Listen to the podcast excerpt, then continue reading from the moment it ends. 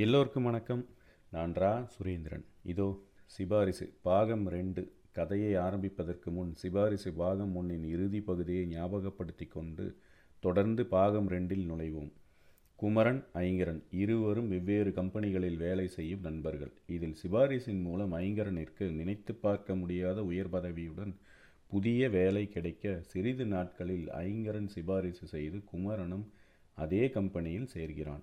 ஆம் குமரன் மனதளவில் புது வேலைக்கு தயாரானான். மெயிலில் வந்த அவனது அப்பாயின்மெண்ட் ஆர்டர் அவனையும் அவனது குடும்பத்தாரையும் மகிழ்ச்சியில் ஆழ்த்தியது. வேலை பார்த்து வந்த கம்பெனியும் சக ஊழியர்களும் வேறு வழியின்றி விடை கொடுத்தனர். முதல் நாள் தன் நண்பனுடன் புது கம்பெனியில் நுழைந்தான்.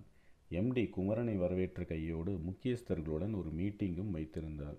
அதில் குமரனை அனைவருக்கும் அறிமுகப்படுத்தியதோடு அங்கிருந்த அனைவரையும் பார்த்து இனி இங்கு எல்லா முடிவையும் எடுக்கும் உரிமை ஐங்கரனிற்கும் உள்ளது. ஒரு ஏவோவாக அவர் எடுக்கும் முடிவே இறுதியானது. அவரை தாண்டி என்னிடம் யாரும் வர தேவையிருக்காது என கூறி உரையை முடிக்க குமரனுக்கு ஒரே ஆச்சரியம். ஐங்கரனிடம் எவ்வளவு நம்பிக்கை இருந்தால் இப்படி சொல்லியிருப்பார்? செம நண்பா என்றான். அன்று அப்படி இப்படி என கழியவே மறுநாள் மறுநாள் குமரனின் மனைவி அவனது அலைச்சலையும் வாழ்க்கையின் அடுத்த கட்ட நகர்வையும் நினைத்து கவலை தோய்ந்த முக மலர்ச்சியுடன் வழியனுப்பினாள் குமரனை. குமரன் கொஞ்ச நாளில் பழகிடும் விடு என்றபடி நகர்ந்தான். ரயிலில் ஐங்கரன் குமரனிடம் புதிய கம்பெனியில் உள்ள பழைய முதலைகளை பற்றியும் எம்டியை பற்றியும் தான் செய்யப்போகும் மாற்றங்களை பற்றியும் பேசிக்கொண்டே வந்தான். குமரனும் தனது கருத்துக்களை பகிர்ந்து கொண்டபோதும் அடிமனதில் மேனேஜராக இருந்த நாம் இப்போ பாரு சூப்பர்வைசர் லெவலில் இருந்த ஒருத்தருக்கு ரிப்போர்ட் பண்ணுறோம் ம் சரி வாழ்க்கை எப்போ என்ன செய்யும்னு யாருக்கு தெரியும்? நல்ல வேலை நாம் நம்ம நண்பனுக்கு தானே ரிப்போர்ட் பண்ணுறோம் சரி இனி எதையும் பற்றி பேசி யோசிக்கக்கூடாது என அவனே அவன் எண்ணங்களுக்கு பதில் கொடுத்து விட்டு அடுத்த கட்ட நகர்வை எண்ணி மகிழ்ந்தான். கம்பெனியில் மதிய உணவு நேரத்தில் மட்டுமே இருவரும் சிறிது சிரித்து பேசினர். மாலை வேலை முடியும் வரை அவரவர் வேலைகளில் மூழ்கி போயினர். இப்படி ஓரிரு வாரங்களில் புதிதாக பலரும் வேலைக்கு சேர்ந்த வண்ணம் இருந்தனர். ஐங்கரனின் கை ஓங்கியே இருந்தது. குமரனிடம் ஐங்கரன் புதிய ஆட்களை பற்றியும் அவர்களை வைத்து பழைய ஆட்களுக்கு எதிரான தனது நகர்வினையும் கொஞ்சம் கொஞ்சமாக கூறிக்கொண்டே இருந்தான். அவன் புதிதாக வேலைக்கு அமர்த்தியதில் கிட்டத்தட்ட தொண்ணூறு சதவீதம் நபர்கள் ஐங்கரனின் பழைய கம்பெனியில் வேலை பார்த்தவர்கள் என்பது குமரனுக்கு ஆச்சரியத்தையும் சிறு நெருடலையும் தந்தது.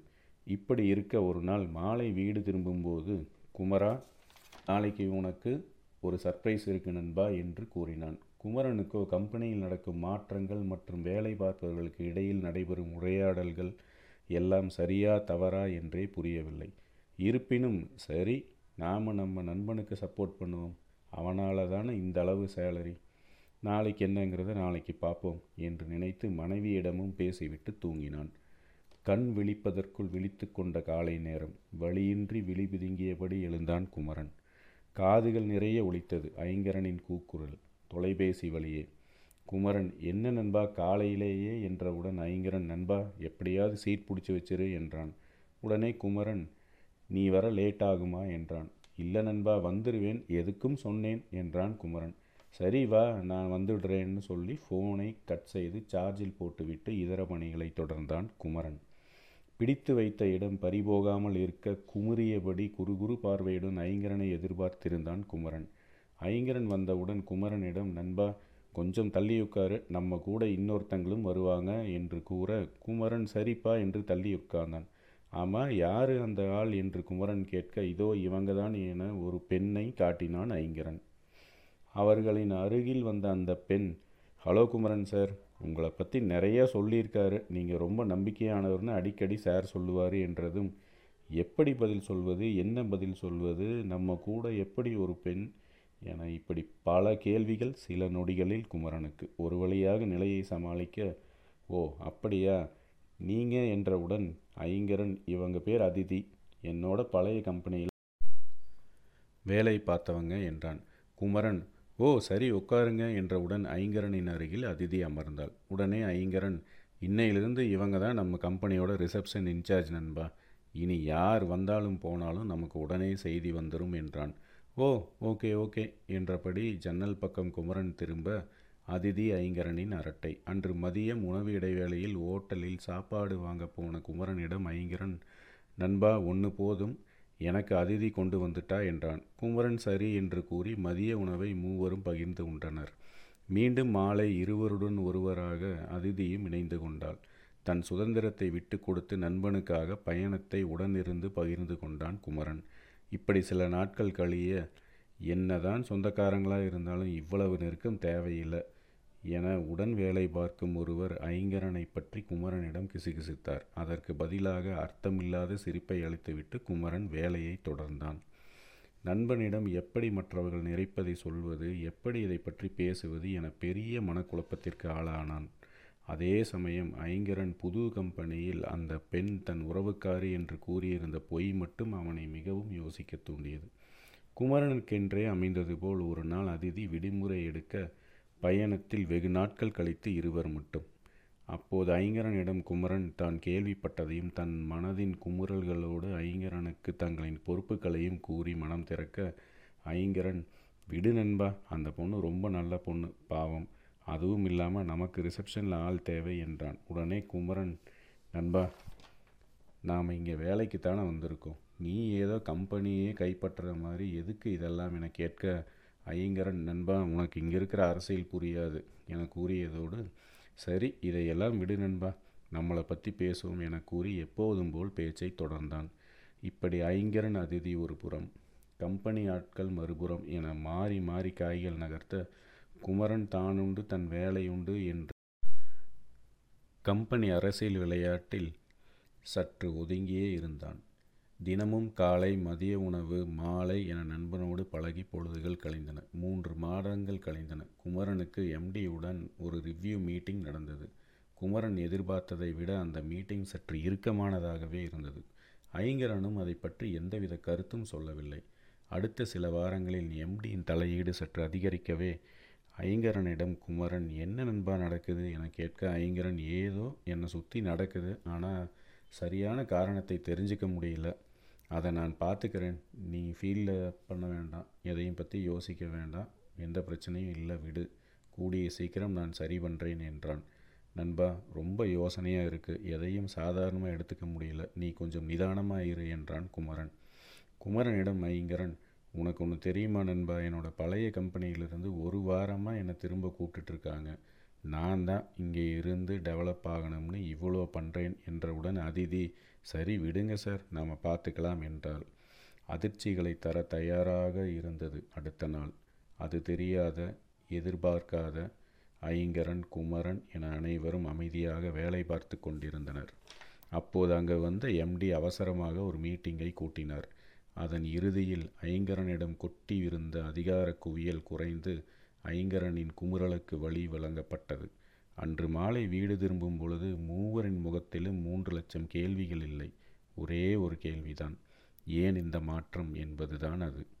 பெருமூச்சுடன் ஐங்கரன் இரண்டு நாட்களுக்குள் என்ன என்பதை கண்டுபிடித்து சரி செய்கிறேன். நீங்கள் எதுவும் நெகட்டிவாக யோசிக்க வேண்டாம். நான் பார்த்துக்கிறேன் என்றான். இரண்டு நாட்கள் கழிந்த நிலையில் குமரனின் மனநிலை மிகவும் மோசமானது. என்ன பிரச்சனையாக இருந்தாலும் நாம் ஒரு ரெண்டு வருஷமாவது இங்கேயே ஒர்க் பண்ணி தான் ஆகணும்.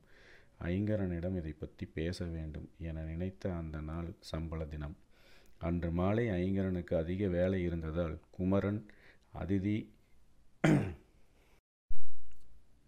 இருந்ததால் குமரன் அதிதி ஐங்கரனுக்கு முன்பாக கிளம்பினர். வழி நெடுக ஐங்கரனின் புகழையும் வேலை பார்க்கும் கம்பெனியை பற்றி குறைகளையும் பேசியபடி அதிதி பயணத்தின் இறுதியில் சரி சார் சேல்ரி வேறு இன்னும் கிரெடிட் ஆகலை என்றவுடன் குமரன் பேங்கிங் இஷ்யூவாக இருக்கும் நைட்டுக்குள்ளே ஆயிரும். சரி நாளைக்கு பார்க்கலாம் என்றபடி அவரவர் வீடு சென்றனர். காலையில் குமரனை ஐங்கரன் தொலைபேசியில் அழைத்து நண்பா நைட்டு ரொம்ப லேட் ஆயிடுச்சு அதனால் நீ முன்னால் போ நான் வரேன் என்றான். சரி என்ற குமரன் ஆமாம் சேல்ரியே இன்னும் கிரெடிட் ஆகலை என கேட்க ஐங்கரன் இன்னைக்கு ஆயிரம் செக் சைன் ஆக லேட் ஆயிடுச்சு என்றான். குமரனின் மனைவி தயங்கியபடி என்னங்க சேலரி இன்னும் கிரெடிட் ஆகலையா? என்றாள். ம் இன்னைக்கு தான் ஆகுமாம் என்று பதிலளித்தபடி வேலைக்கு கிளம்பினான் குமரன். அன்று மாலையாகியும் சம்பளம் வங்கி கணக்கில் வந்து சேரவில்லை. குமரன் வேறு வழியின்றி மற்றவர்களிடம் விசாரிக்க அவர்களுக்கும் இதே கவலை என்பதை தெரிந்து கொண்டு தெளிவில்லாமல் வீடு திரும்ப வழியில் அதிதி ஐங்கரன் சார்கிட்ட கேட்கலான்னு ஃபோன் பண்ணேன் சார் ஆனால் அவர் எடுக்கலை என்றவுடன் அதே பதிலை வழிமொழிந்தான் குமரன். வீட்டு வாசலில் மனைவி குமரனின் வருகைக்காக காத்திருந்தாள். அவன் நுழையும் முன்பே அவள் கண்டுபிடித்து விட்டால் அவனுக்கு இன்னும் சம்பளம் கிடைக்கவில்லை என்பதை. அவனை கேள்வி கேட்டு நோவடிக்க விரும்பாத அவள் அவனிடம் ஒன்றுமே கேட்கவில்லை. கடைசியாக தூங்கும் முன் குமரன் ஐங்கரனுக்கு ஃபோன் செய்தான். நண்பா என்ற பதில் கேட்டவுடன் பெருமூச்சு விட்டான் குமரன். என்னப்பா ஆச்சு? ஒரு நாள் முழுவதும் ஃபோன் எடுக்கல. நான் என்னன்னு நினைக்கிறது? என்றவுடன் ஐங்கரன் இல்லை நண்பா கொஞ்சம் உடம்பு சரியில்லை. வயிற்று வலி. அதுதான் ஒரு ரெண்டு நாள் லீவ் சொல்லியிருக்கேன் என்றான். அதைத் தொடர்ந்து அவனே சேலரி நாளைக்கு கிரெடிட் ஆயிரும் ஒன்றும் பிரச்சனை இல்லை என்றான். குமரன் சரிப்பா நீ உடம்பை பார்த்துக்கோ என்றபடி காலை துண்டித்தான். ஐங்கரனின் அறிவிப்பை பயன்படுத்தி தன்னிடம் எதுவும் கேட்காத மனைவியின் மனதை ஆற்றிவிட்டு இருவரும் தூங்கினர். மறுநாள் எப்போதும் போல் வேலைகள் நடந்தேறிக்கொண்டிருக்க சரியாக நாலு மணி அளவில் குமரனின் கைபேசியில் சம்பளத்திற்கான குறுஞ்செய்தி குதித்தது. திறந்து பார்த்த குமரன் குத்தீட்டியால் குத்தப்பட்டவன் போல் தன் கண்களை விரித்து விரித்து பார்த்தான். அவனுக்கு பாதி சம்பளமே வந்திருக்க உடனே ஹெச்ஆரிடம் சம்பளம் மாற்றி போட்டுட்டீங்க போல என கேட்க இல்லை சார் எம்டி எல்லாரோட சம்பளத்திலையும் திருத்தி இருக்காரு என்றவுடன் குமரனின் கண்கள் கலங்கின. உடனே ஹெச்ஆரிடம் நான் எம்டி கிட்ட பேசணும் என்றவுடன் ஹெச்ஆர் எம்டி சாரை நாளைக்கு பார்த்துக்கோங்க இன்னைக்கு முடியாது என்றார். அடுத்த நொடியே ஐங்கரனுக்கு கால் செய்தான் குமரன். ஐங்கரன் எடுக்கவில்லை. ஒரு மணி நேரம் ஒன்றும் புரியாமல் சுற்றிய தலையை மெல்ல நிறுத்தி நிதானமாக அதிதியை பார்த்து கேட்கலாம் என ரிசப்ஷன் நோக்கி சென்றான். அங்கு சென்று உங்கள் மேடம் எங்கம்மா? என கேட்க அந்த பெண் சார் அவங்க மதியமே ஒன்றும் சொல்லாமல் வீட்டுக்கு கிளம்பிட்டாங்க. என்றதும் குமரனுக்கு ஏன் என்னாச்சு? என ஆயிரம் கேள்விகள் இருந்தும் அங்கிருந்த ஒருவரிடமும் சரியான பதில் இல்லை. அங்கிருந்த அனைவரிடமிருந்தும் தான் தனிமைப்படுத்தப்பட்டது போல் தனித்து நின்றான். மனம் மூளை என பாகுபாடின்றி கவலை படர தெம்பில்லாத உடலை எப்படியோ நகர்த்தி கொண்டு வீடு திரும்பினான். அப்போது ஐங்கரனிடமிருந்து கால் வர உடனே எடுத்தான் குமரன். குமரன் ஆரம்பிக்கும் முன்பே ஐங்கரன் நண்பா நான் கொஞ்சம் கூட எதிர்பார்க்கல. உண்மையாலுமே என்ன பிரச்சனைன்னு தெரியல. நம்ம மூணு பேருக்கு மட்டும் இல்லை என்னை சேர்ந்த பத்து பேருக்கும் பாதி சம்பளம் தான் போட்டிருக்காங்க. அப்படின்னு சொன்னதும் குமரன் என்ன நண்பா இதெல்லாம்? சரி அதிதி வேற என்றதும் ஐங்கரன் அவளுக்கு பாதி சம்பளம்னு தெரிஞ்ச உடனே எனக்கு மட்டும் ஃபோன் பண்ணிட்டு அங்கிருந்து கிளம்பிட்டா. பாவம் என்றதுடன் நான் ரொம்ப அவமானப்பட்டுட்டேன் நண்பா. நான் இனிமேல் அங்கே வரமாட்டேன். தயவு செஞ்சு நீயும் என்னை மன்னிச்சிரு. நீ கவலைப்படாத. உன்னோட திறமைக்கு உனக்கு ஒன்றும் பிரச்சனை வராது. நீ எம்டி கிட்ட போய் பேசு. நானும் உனக்காக முயற்சி பண்ணுறேன் குமரா தயவு செஞ்சு என்னை மன்னிச்சிரு என்றபடி கால் கட்டானது. எல்லாம் தெரிந்தும் ஒன்றும் புரியாதவனாய் என்ன செய்வது என தெளிவு இல்லாமல் உடல் எடை இழந்து மனதளவில் உடைந்து போனான் குமரன். அடுத்த வீட்டில் என்ன சொல்வது? மற்றவர்கள் என்ன நினைப்பார்கள் என எதுவும் புரியாமல் ஐந்து நிமிடம் அமைதியாக நின்றான்.